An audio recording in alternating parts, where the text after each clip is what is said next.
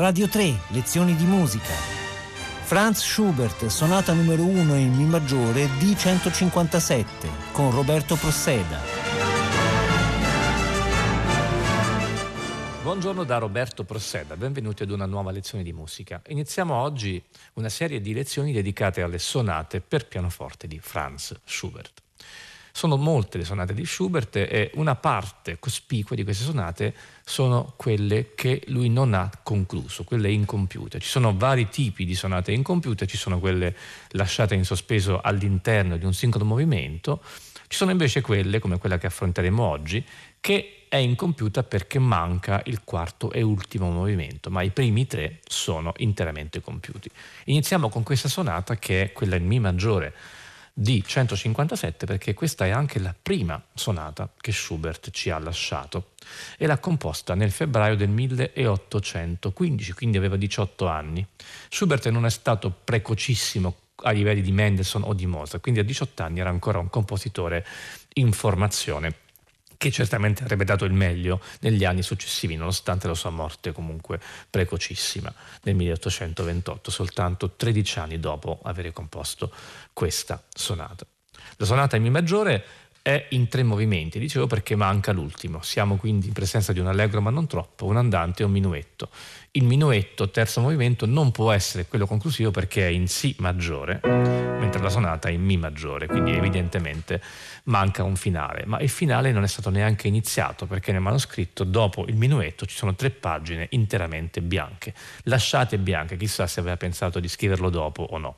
In ogni caso, non è questo che ci interessa, però ci interessa vedere da dove partiva Schubert, quindi con questa sua prima sonata vedere quali erano i suoi modelli e come un giovane compositore che appunto era ancora in formazione aveva già una chiara visione di alcuni elementi poetici che poi certamente diventeranno eh, alcuni dei suoi eh, elementi caratterizzanti nelle sonate successive e oggi queste, questi elementi li scopriremo insieme. Ma ascoltiamo intanto l'incipit di questa sonata. Primo tempo allegro ma non troppo.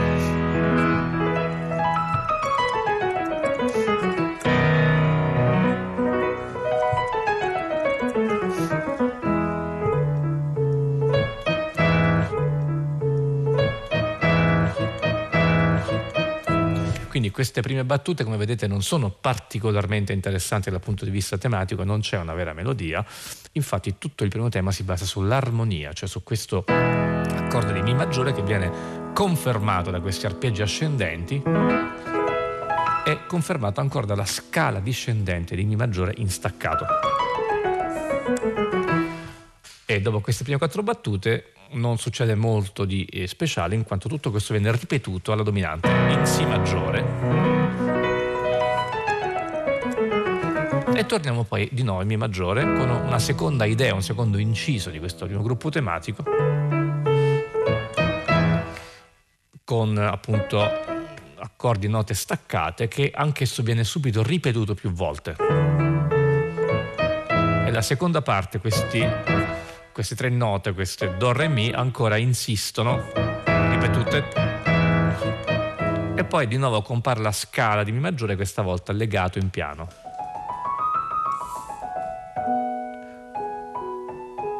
E poi ancora una scala, però questa volta un po' più increspata da cromatismi. E poi torna per la terza volta il tema iniziale. Quindi effettivamente siamo lontani dall'invenzione tematica delle sonate anche di soli pochi anni dopo.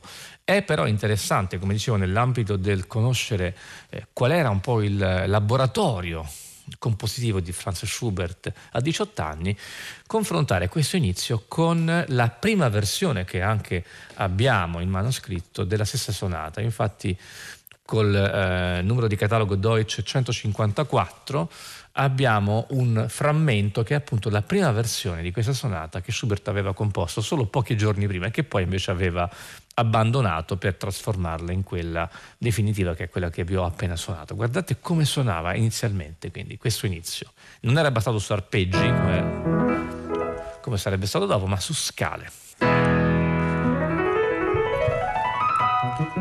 E poi arpeggi successivamente. Quindi una scrittura più virtuosistica, stranamente, più ricca, che invece poi Schubert ha deciso di eh, rendere eh, più schematica, più basata sull'armonia e non sul virtuosismo strumentale.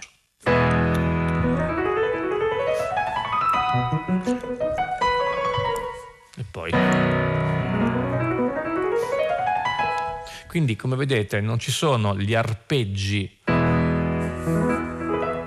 della versione definitiva, invece c'erano queste scale ascendenti seguite invece poi da staccati, da arpeggi staccati di Si maggiore. Invece nella versione definitiva restiamo in Mi maggiore e andiamo in Si maggiore soltanto alla quinta battuta, cosa che avviene effettivamente anche nella prima versione, però solo nella forma di scale. Poi torniamo ancora in Mi maggiore, qui siamo nella versione appunto iniziale, non quella definitiva, e c'è questo trillo lunghissimo in cui appare questo nuovo elemento che invece nella versione definitiva è presentato in ottave staccate. Eh, come vedete una scrittura da un certo punto di vista più piena negli accordi nella mano sinistra, ma dall'altro eh, senso opposto invece perde un po' di virtuosismo, è meno smagliante e più tradizionale. Effettivamente qui sono presenti i modelli settecenteschi, certamente Haydn è uno dei modelli a cui si ispira, ispira Schubert in questa sonata sia per la tendenza a ripetere, anche se in maniera un po' schematica rispetto a come faceva Haydn, degli incisi come fa in questo caso, e sia, come vedremo adesso, anche per alcune sorprese armoniche e per l'uso di uh, sospensioni improvvise e di pause che certamente erano un elemento tipico della musica del tardo Haydn, anche per quanto riguarda una sorta di umorismo che Haydn era maestro nel imprimere alle sue sonate e che Schubert in qualche modo cerca di far suo, anche se con risultati diversi. Qui vedete c'è una sospensione in attesa da cui riemerge in pianissimo un nuovo elemento che viene ripetuto subito. E qui anche senza una conseguenzialità lo stesso elemento viene riproposto non più in Mi maggiore ma in Do diesis minore.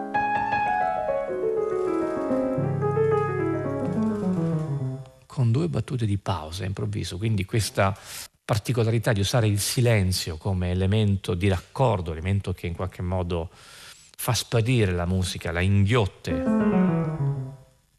e poi la fa riemergere altrove,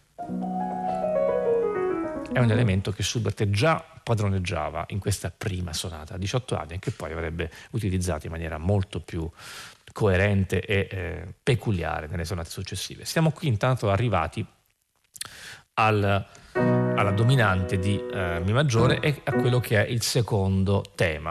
In realtà il secondo tema non è particolarmente diverso da alcuni elementi del primo tema, in particolare riprende questo del primo tema, il secondo inciso del primo tema che viene qui appunto trasposto in Si maggiore, quindi anche in questo senso eh, siamo molto vicini alle sonate di Haydn che spesso appunto nel secondo tema riproponevano elementi del primo tema.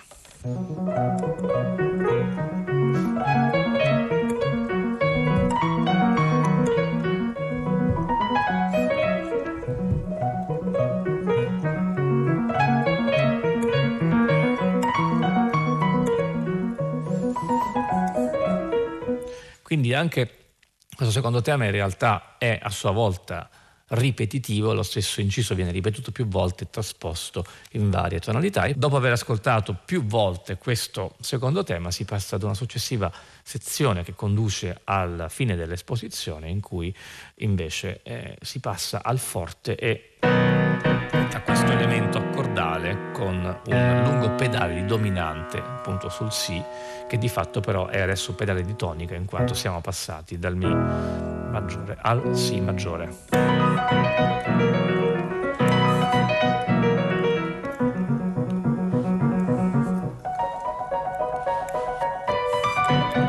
Improvvisamente tutto questo viene ripetuto in Si minore, quindi anche la tendenza ad alternare modo maggiore e modo minore senza alcuna conseguenzialità armonica è già presente in questo giovane Schubert. Rimaniamo ancora nel uh, pedale di dominante, o meglio, nel pedale di Si che appunto afferma quindi il, la modulazione al Si maggiore nella coda di questa esposizione dove torniamo ancora con il secondo tema però questa volta su un tappeto di crome legate e con il basso di Si, pedale, il pedale di Si al basso che quindi eh, dà stabilità a questa conclusione.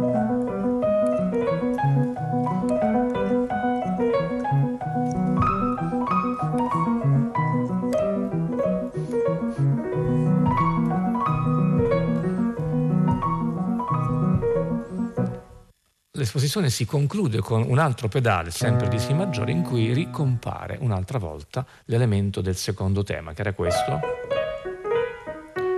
Ora ancora più conciliante e quindi integrato nell'armonia del pedale di Si maggiore.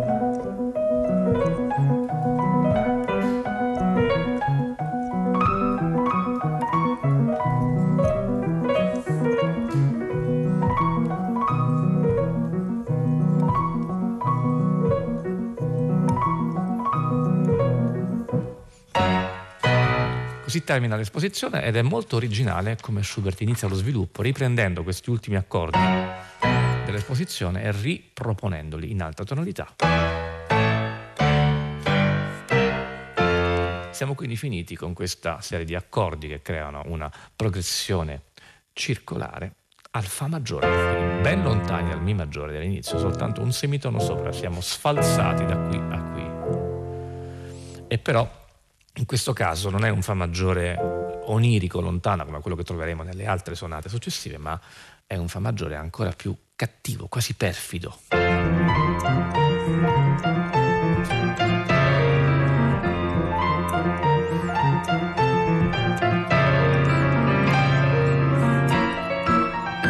Questo anche viene ripetuto più volte e lo sviluppo anche qui è un po' schematico, non particolarmente fluido, ripete appunto alcune sezioni varie volte in varie tonalità. Tornerà anche di nuovo il, il secondo tema anche in piano in Si maggiore.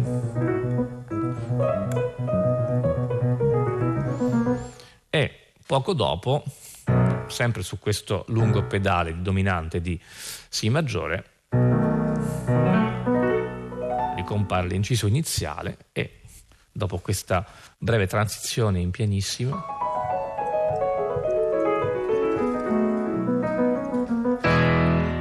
Torniamo appunto con la ripresa del primo tema.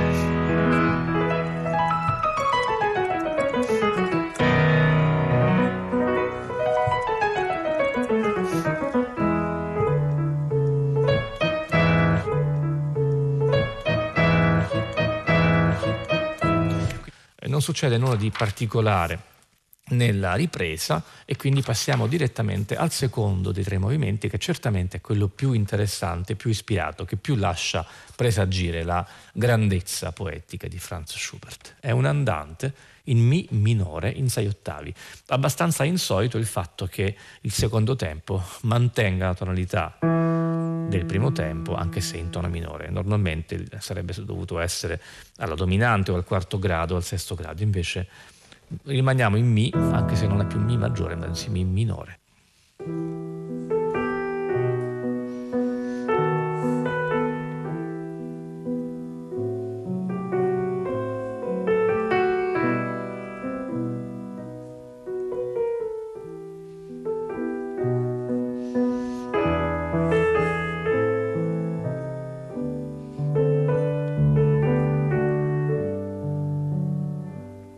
Queste le prime otto battute, vedete c'è questa regolarità ritmica, è quasi un ritmo di siciliana, che però è increspato di piccole raffinatezze armoniche che creano appunto delle nuance, degli sbalzi emotivi delicati ma intensi. Ad esempio,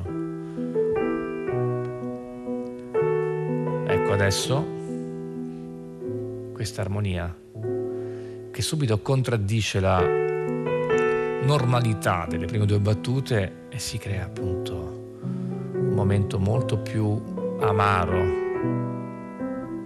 da cui riusciamo per andare ancora al tema iniziale, c'è una intensificazione.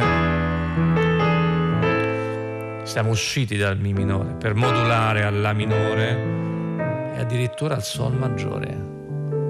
Quindi anche qui troviamo già quella felicità lontana, un po' irreale, in cui Schubert è maestro. Restiamo quindi in Sol maggiore nella seconda parte del tema in cui succedono delle cose interessanti, sia per questi inserti cromatici, ci sono appunto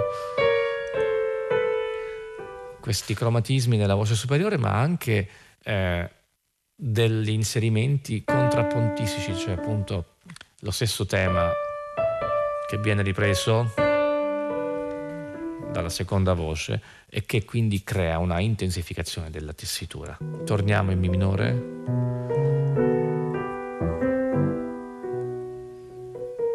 e, riten- e torna il tema iniziale. Con una nuova sorpresa armonica.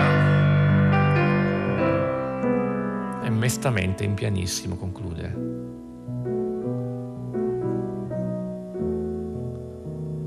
Quindi qui è già magistrale la conduzione tematica da parte di Schubert, il fatto di condensare in una scrittura apparentemente semplice e concisa una grande quantità di cambiamenti emotivi attraverso un uso già molto originale dell'armonia. Abbiamo visto queste modulazioni inaspettate, questa e l'andante prosegue in forma di rondò, quindi abbiamo un elemento B nuovo che eh, aggiunge anche dei nuovi dettagli poetici.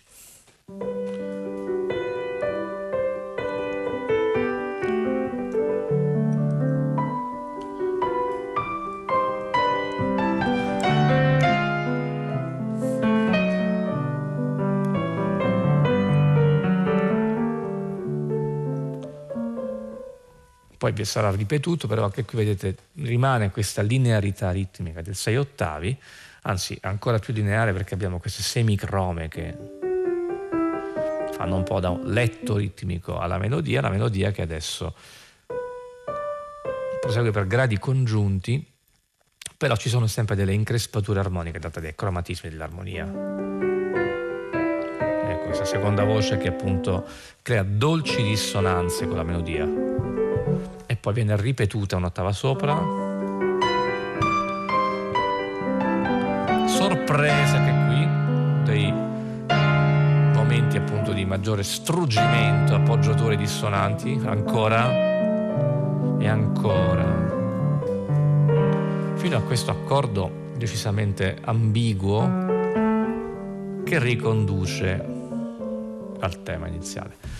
C'è ancora poi il ritorno del uh, primo tema, visto che si tratta appunto di un rondò, e eh, il ritorno è una delle parti più eh, poetiche perché non avviene in maniera analoga all'inizio, che era questo, né come farebbe a un altro compositore più tradizionale avviene con una maggiore ornamentazione rispetto all'inizio. Al contrario, Schubert lo svuota, ci fa sentire, sentire soltanto l'ossatura di quello che era il tema in pianissimo dove non c'è più l'armonia della mano sinistra ma soltanto dei pizzicati in pianissimo. Ecco che rientra il tema.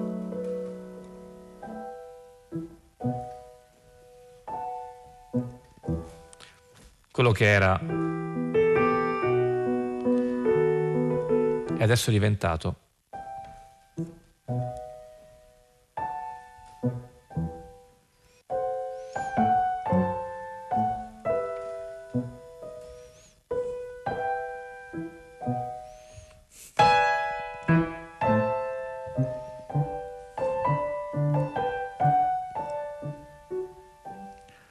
Restiamo in pianissimo anche nella seconda parte del tema in questa ripetizione variata.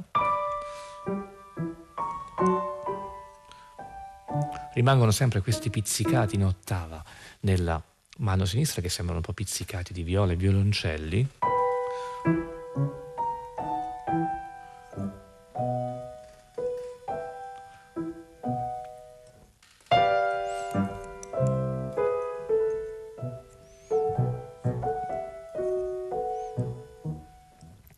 Segue ora una nuova sezione, l'elemento C del rondò di questo secondo movimento che introduce invece un elemento decisamente nuovo che è appunto un fortissimo di accordi ribattuti in Do maggiore, alternati con questi sospiri leggeri e poi ancora.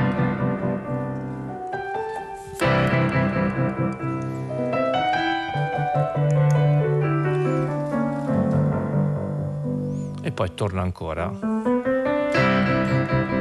deviando sul La minore.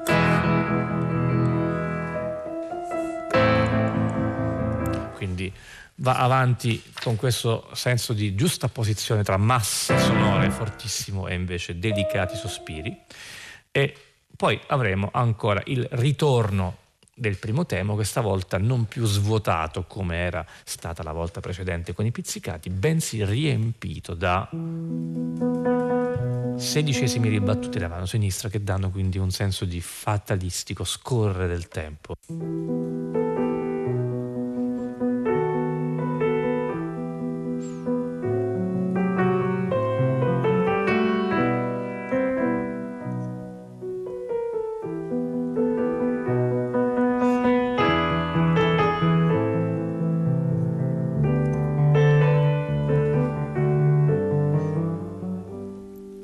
Così quindi con questa ultima apparizione del tema si conclude in punta di piedi il secondo movimento che è certamente la gemma dei tre movimenti di questa prima sonata di Schubert.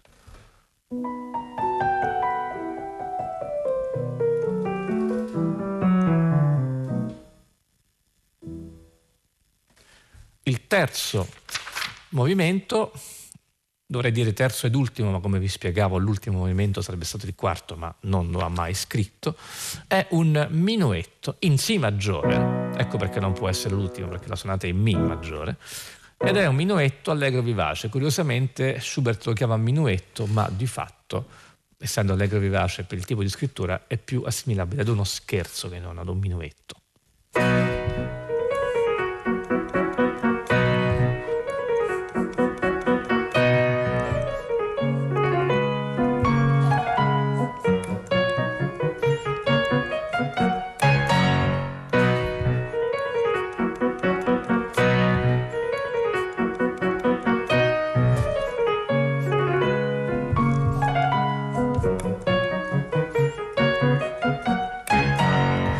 Queste le prime 20 battute. Questo è già uno dei tipici scherzi schubertiani. Interessante anche un po' beethoveniano il fatto di giocare con i tempi deboli nella seconda parte di questo tema, che ricorda un po' il secondo movimento della sonata al chiaro di luna anche il tipo di andamento ritmico è lo stesso. Nella seconda parte di questo minuetto, che è in forma ABA, invece c'è una maggiore eh, presenza di sforzati e di contrasti dinamici.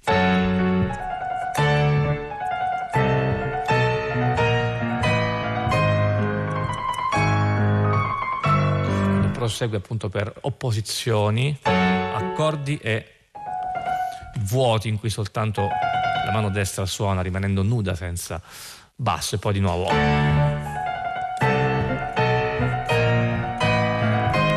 Con queste progressioni armoniche stringenti che quindi aumentano la tensione drammatica. C'è successivamente, dopo il minuetto, c'è il suo trio che di fatto invece è un vero minuetto dal punto di vista dell'andamento ed è l'elemento forse più originale di questa sonata perché è in Sol maggiore, quindi lontanissimo da Si maggiore, ancora una terza maggiore al di sotto del Si maggiore, quindi a conferma della predilezione del giovane Schubert per questo spostamento di terze maggiori andare sempre sul sesto grado abbassato e eh, anche il tono poetico è decisamente diverso, è lontano rispetto alla perentorietà del Si maggiore iniziale.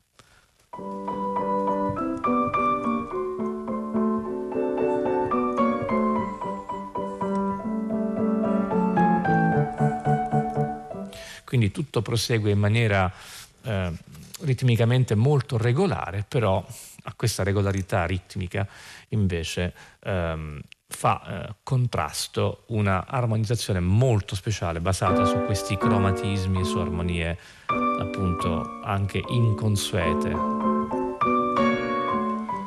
Tutto questo avviene in pianissimo, quindi a creare una sonorità molto già eh, originale e appunto tipica dello Schubert che verrà. Questo vale anche nella seconda parte di questo trio del minuetto che è in Si maggiore.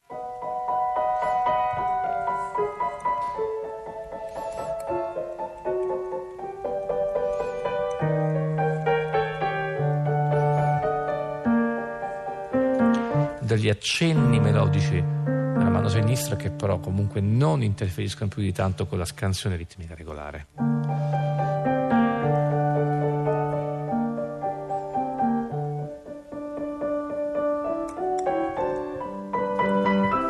E torna il tema iniziale di questo trio. Tornerà poi il minuetto da capo.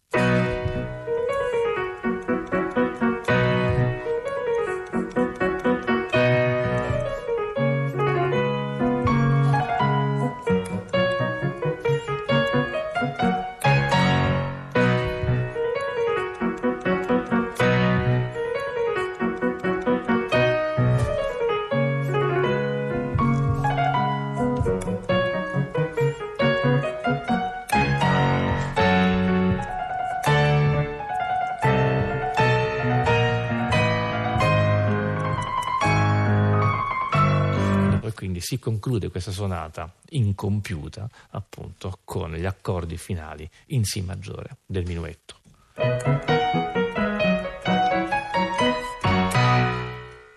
Roberto Proseda vi ringrazio per l'ascolto e vi dà appuntamento ad una prossima lezione di musica.